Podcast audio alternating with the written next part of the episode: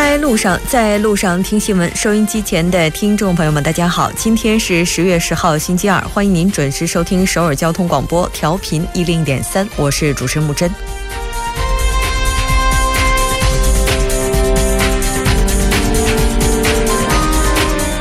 因亲信干政于今年四月十七日被正式拘留的前总统朴槿惠，本月十六日一审拘留期限的六个月将满，就是否要延长拘留，目前检方与辩护人团展开了激烈的争辩。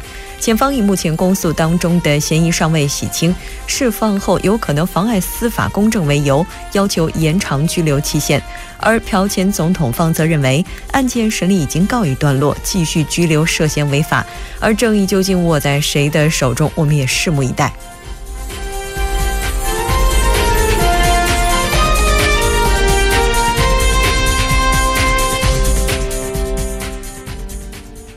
好的，接下来来关注一下今天的要闻新闻。在韩国，朴槿惠拘留期限即将到期，延长还是释放？今日起正式进行审理。美国零售公司破产潮波及韩企，中小企业经营陷入困境。新闻在中国，中国第八次北极科考团满载成果抵沪。中国已经基本构建起较为完善的职教扶贫制度体系。走进世界今日正式公示日本众议院选举，各方陷入混战。美国白宫公布移民政策改革清单。新闻放大镜依然邀请专家学者放大探讨新闻热点焦点。今天我们的主题是韩美 FTA 将启动修改，韩国应如何应对？从每周一到周五晚六点了解最新动态，锁定调频一零点三新闻在路上。稍后是广告时间，广告过后为您带来今天的新闻在韩国。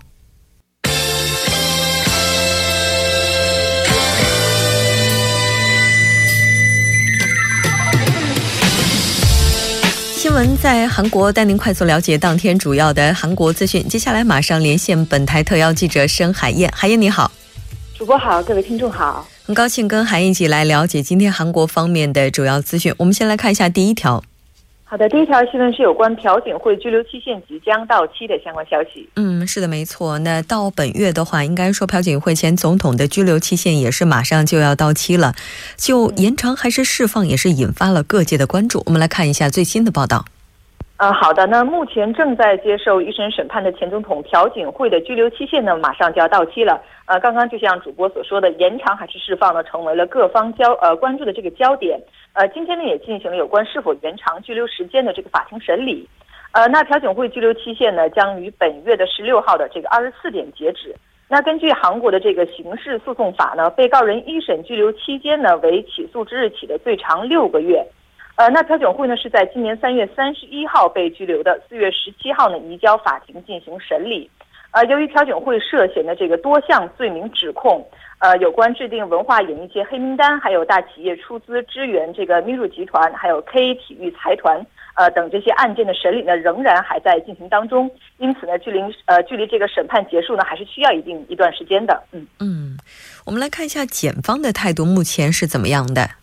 呃，好的。那检方在这个是否延长拘留期间的审理中呢，对于这个干政事件的重大影响呢，是做了强调，提出了这个延长拘留期限的必要性。那检方担心呢，如果朴槿惠被释放的话，是极有可能以这个健康不适为由拒绝出庭受审的。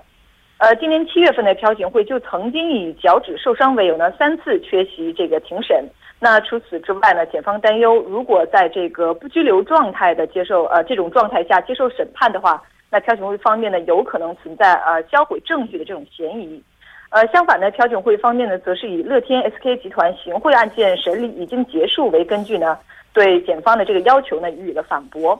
那朴槿惠呢分别于七月二十八号和八月三十号呢因脚趾受伤、腰部不适等呢。前往医院接受过呃精密的这个检查。那有分析认为呢，朴槿惠的这个辩护律师团呢，有可能向法院递交这个医院诊断书和这个相关的诊疗记录，呃，以避免拘留期限呢被延长。呃，那法院呢，在这个听取双方的意见之后呢，将在下周一之前啊，也就是本周内呢，其实对于这个是否延长拘留期限呢，呃，做出呃最终的这样的一个决定。嗯嗯，是的。应该说，就是否被延长这样一个事件，目前韩国的各党派意见也是不一的。我们大致来了解一下。嗯，好的。那当天呢，自由韩国党党首洪准标表示呢，政治问题啊就应该在这个政治层面画上句号，不应该将这个政治失败呢，呃，与这个司法问题捆绑在一起。那他这句话呢，直接表现出了对延长拘留期限一事的不满。呃，那国民之党呢，也在当日就这件事呢发表了意见。呃，首席的这个副发言人梁顺帝称呢，希望不要出于任何政治因素的考虑，是以法律为准绳进行公正的这个判断。那相反呢，正义党呢则明确表示，为了击毙呃清算这个击毙呢，必须延长朴槿惠的拘留期限。而执政党共同民主党呢，呃，并没有对这个问题呢发表任何官方的立场。我是的，我们也可以拭目以待，看一下最终的结果是如何的。再来看一下今天的下一条消息。呃，好的，下一条消息是有关美国零售公司破产潮波及到韩国中小企业的相关消息。嗯。最近应该说，韩国的中小企业是面临着经营上的寒冬。来看一下相关的具体报道。呃，好的，那中国反制萨德措施呢，是给这个韩国企业带来了呃相当大的负面影响。那美国零售公司的破产潮呢，又给韩国的中小企呃，又把这个韩国的这个中小企业呢，是逼入了另一个绝境。呃，据中小企业中央会今天的消息呢，今年第一季度向这个法院申请破产保护的这个美国大型零售企业呢。呃，数量是急剧增长。那截止到今年的四月初呢，就有呃十四家的这个企业宣告破产。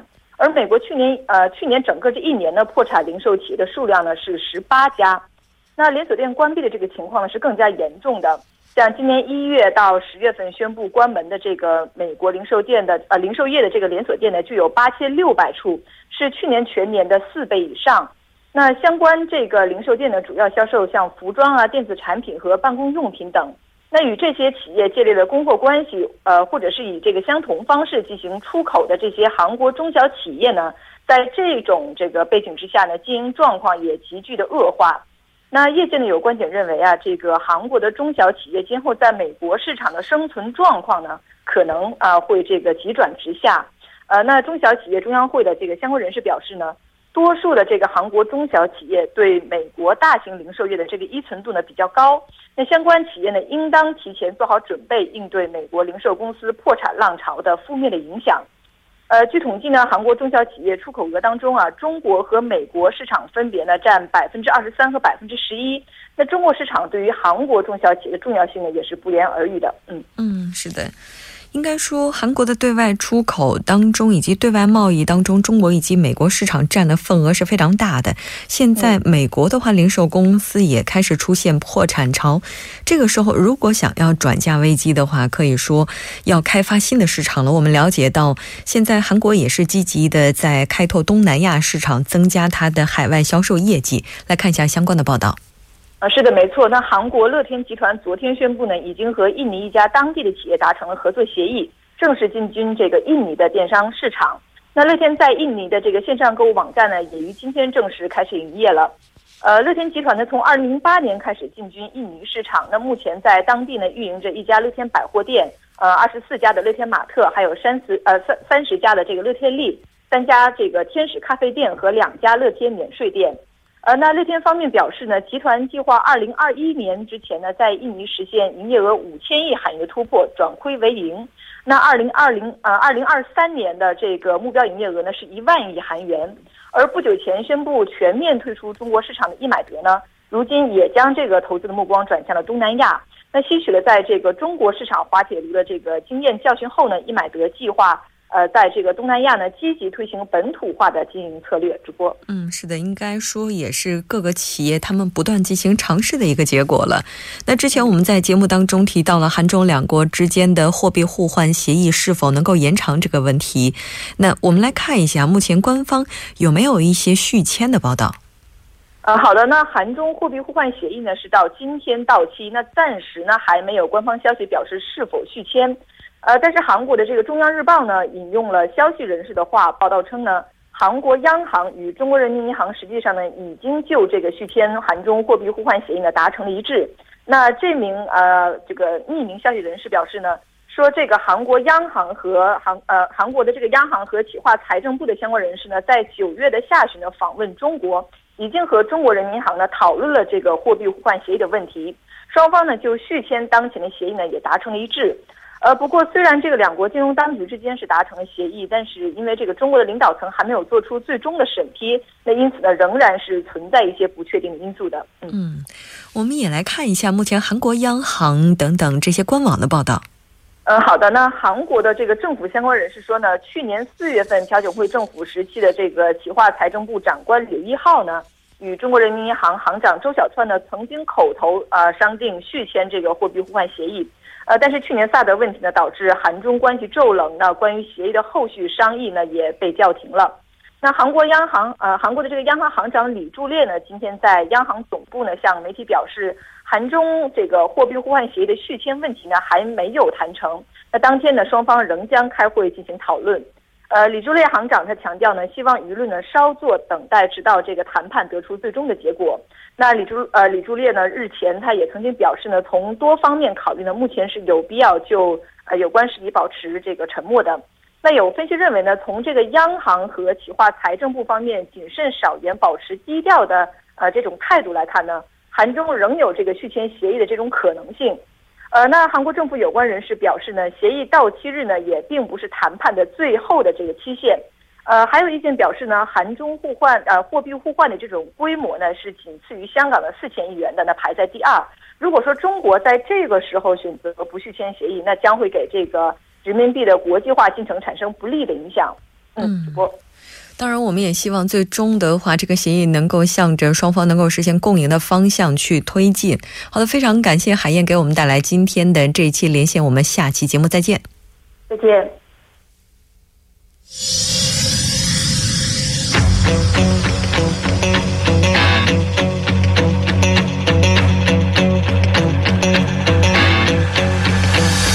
您现在收听的是《新闻在路上》。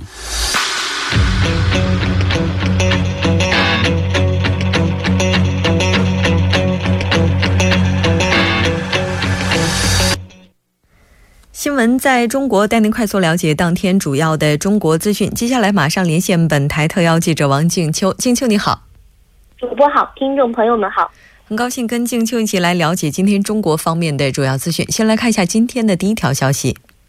好的，中国第八次北极科学考察队满载成果抵沪。主播，嗯，是的。根据了解呢，中国北极科考团呢也是在今天上午顺利的抵达上海。我们来看一下相关的报道。好的，中国第八次北极科学考察队九十六名队员完成了八十三天的首次北极业务化调查。十日，乘坐雪龙号顺利返回位于上海的中国极地考察国内的基地码头。中国第八次北极科学考察队于七月二十日。乘坐雪龙号科学考察船从位于上海的中国极地考察国内基地的码头起航，七月三十一日由白令海峡进入北冰洋，八月二日至八月八日在北冰洋的公海区开展了短期的冰站作业，八月十六日完成了北极中央航道历史性的穿越，八月二十一日至八月二十三日开展北欧海区作业。八月三十日至九月六日首航北极西北航道，九月十一日至九月十九日在楚科奇海台区开展了多波束海底地形地貌测量，九月二十日至九月二十二日在楚科奇海进行了基础的环境调查。九月二十三日，白令海峡出北冰洋完成了环北冰洋的航行，并于九月二十五日在白令海完成了最后一个站位的调查后返航，总航程是两万零五百九十海里，其中滨海航行一千九百九十五海里。主播，嗯，是的，根据我们了解呢，这次科考队也是克服了冰情复杂、气候多变等等各种困难，圆满的完成了考察任务。那这次考察的话，我们也来总结盘点一下它的成绩。好的，根据了解呢，在本次本次的北极科学考察当中，考察队开展了气象、大气成分、海气通量、海皮表海表皮温、海水 pH、大气和海表 CO2 分压。人工合素、海漂垃圾和海底地形地貌等要素的走航监测、观测以及勘测，在白令海、楚科奇海以及楚科奇海台、加拿大海盆、北冰洋中心公海区、北欧海等海域开展了船机和冰机综合的科学考察，同时还新增了拉布拉多海、八分海、八分湾海域等调查区域，系统掌握了北冰洋海洋基础环境、海冰、生物多样性、海洋脱氧酸化。人工合作和海洋塑料垃圾等要素的分布特征，推进了中国北极业务化调查体这个体系的建设，为北极的航道生态和污染环境的系统分析与评价积累了第一手的珍贵资料，为助推冰上丝绸之路的建设做出了重要的探索。主播，嗯，是的，没错，应该说这次科考的话，也是填补了中国在北极上很多方面的空白了。我们再来看一下今天的下一条消息。好的，中国已基本构建起较为完善的扶教这个职教扶贫制度体系。主播，嗯，新生入学应该说已经过了一个多月了，中国教育部对于贫困学生的资助系统也是基本构建完成。来看一下相关报道。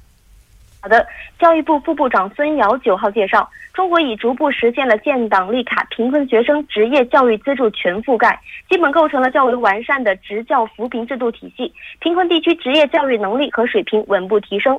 在二零一七减贫与发展高层论坛教育扶贫论坛上，孙瑶孙瑶说。脱贫攻坚的实践充分证明，职业教育扶贫是见效最快、成效最显著的扶贫方式。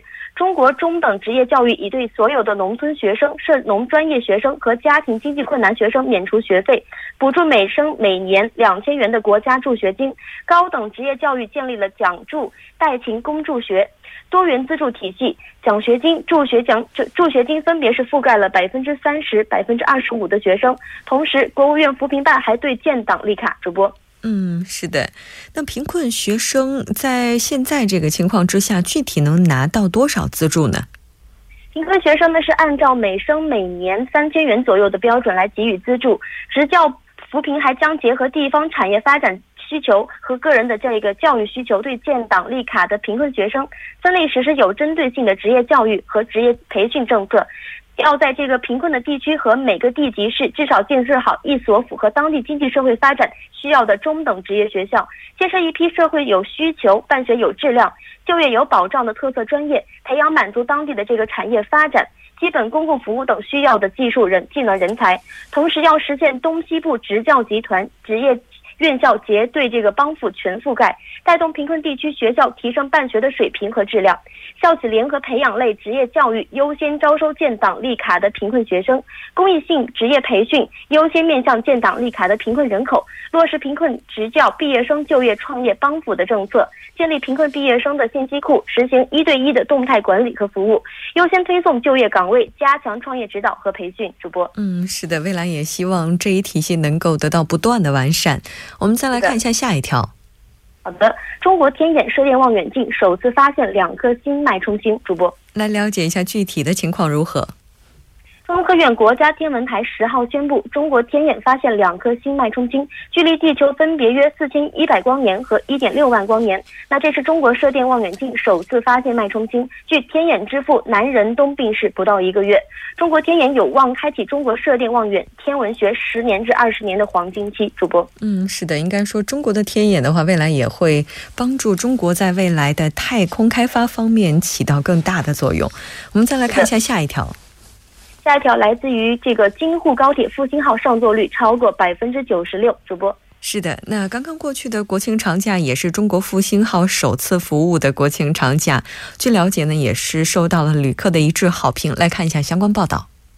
好的，刚刚过去的十一假期呢，北京铁路局累计发送旅客一千二百六十八点一六万人，同比增幅百分之五点六，旅客发送总量再创历史新高。复兴号中国标准动车组首次服务十一假期受旅客热捧，京沪高铁复兴号列车上座率达到了百分之九十六点二以上。那今年的十一假期呢，是京沪高铁复兴号中国标准动车组达速三百五十公里运营、京津冀区域内扩容开行以及北京至雄安新区动车组开行后，这个迎来的第一个客运高峰。那在节日期间呢，选择复兴号列车出行，实现举家雄安新区一日游和周边游，成为了众多游客出行的首选。主播，嗯。那按照具体日期来看的话，复兴号它的上座率情况怎么样呢？那九月二十八日至十月八日以来呢，京沪高铁复兴号列车累计发送旅客七点七六万人，上座率高达了百分之九十六点二。十月一日、二日的上座率更是达到了百分之百。主播。嗯，是的，复兴号动车组列车呢，也是中国标准的动车组中文命名。那它也是具有完全自主知识产权、达到世界先进水平的动车组列车。当然，也希望它能够为大家更好的去服役。好的，非常感谢静秋为我们带来今天的这一期连线，我们下期节目再见。主播再见，听众朋友们再见。稍后我们来关注一下这一时段的路况、交通以及天气信息。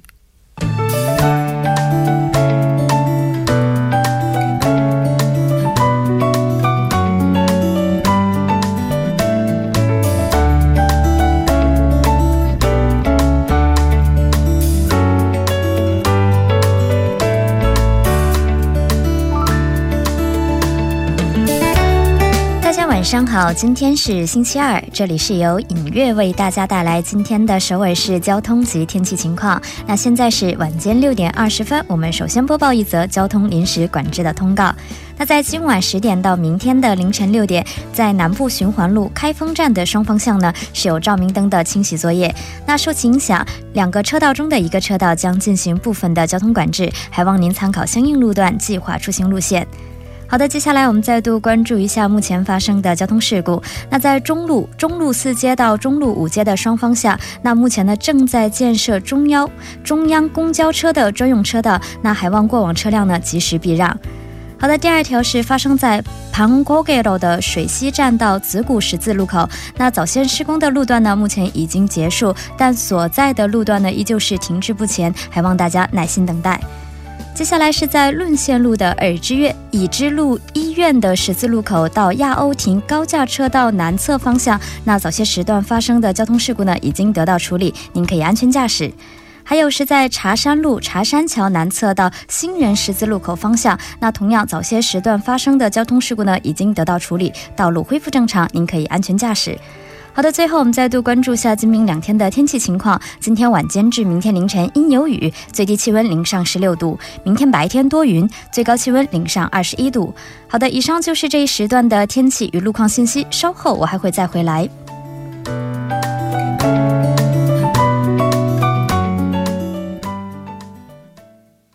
现在时刻六点二十二分，这里是正在为您直播的 TBS EFM 调频一零点三新闻在路上，马上为您带来我们今天的听首尔栏目。首先，请出栏目嘉宾金勇，金小编你好。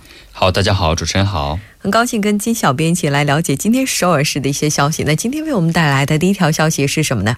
好，第一条消息呢是首尔市表示呢，为了更好的预防和治疗青年的抑郁症和精神的疾病，计划呢强化这个青年心理健康评价的一个服务哈。据了解呢，该服务呢现在呢只在首尔市的精神健康福祉中心运营，只有在这个一处。不过呢，将从本月开始。增加三处，共四处，就这样是在中路区和阳川区和中区等三地呢，也将增设这个服务中中心，提供这个早期精神疾病评价服务。通过该服务呢，可以在青少年期以及刚成年的这个初期啊，针对有可能发生的这个精神疾病，比如这个抑郁症，进行提前的发现并提供这个治疗。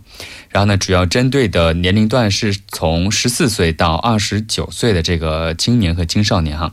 通过两到三次的这个检查之后呢，再提供相应的治疗的一些建议等等。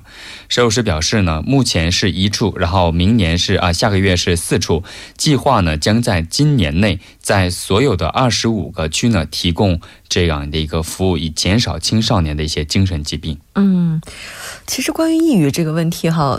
我觉得之前大家如果提到这个词，可能会觉得是在开玩笑，特别是如果年轻人之间说“我好像抑郁了”，大家都会觉得“哎，还好吧，出去逛一圈，然后比如说跟朋友一起吃个饭就会好”。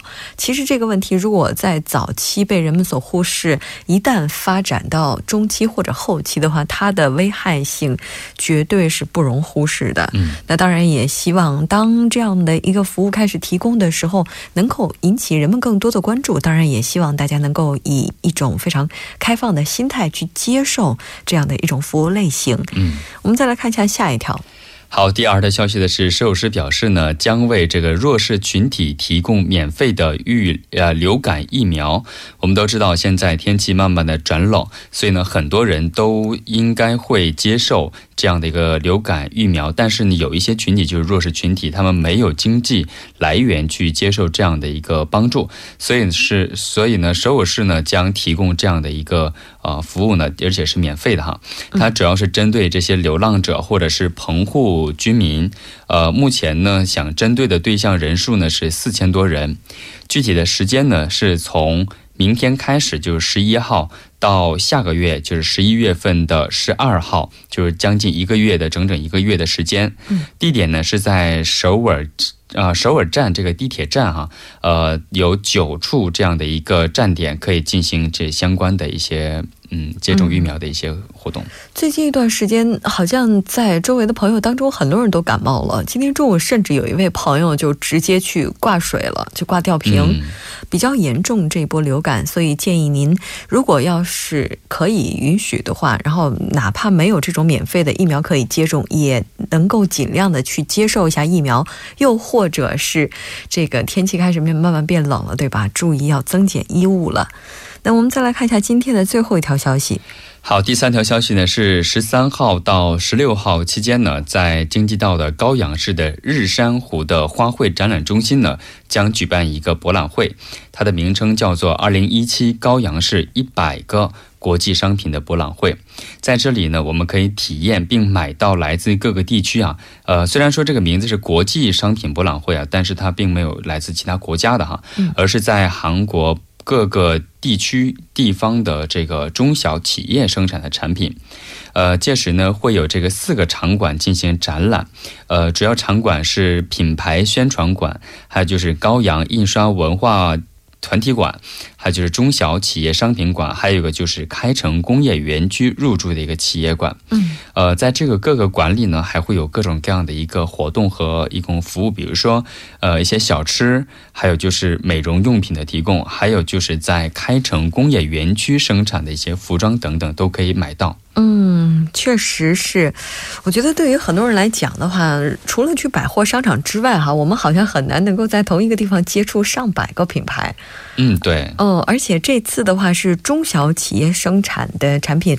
嗯，那在刚才我们在新闻板块当中也提到了，韩国目前中小企业的话也是受到美国现在零售业界的影响，普遍出现了一些不太景气的情况。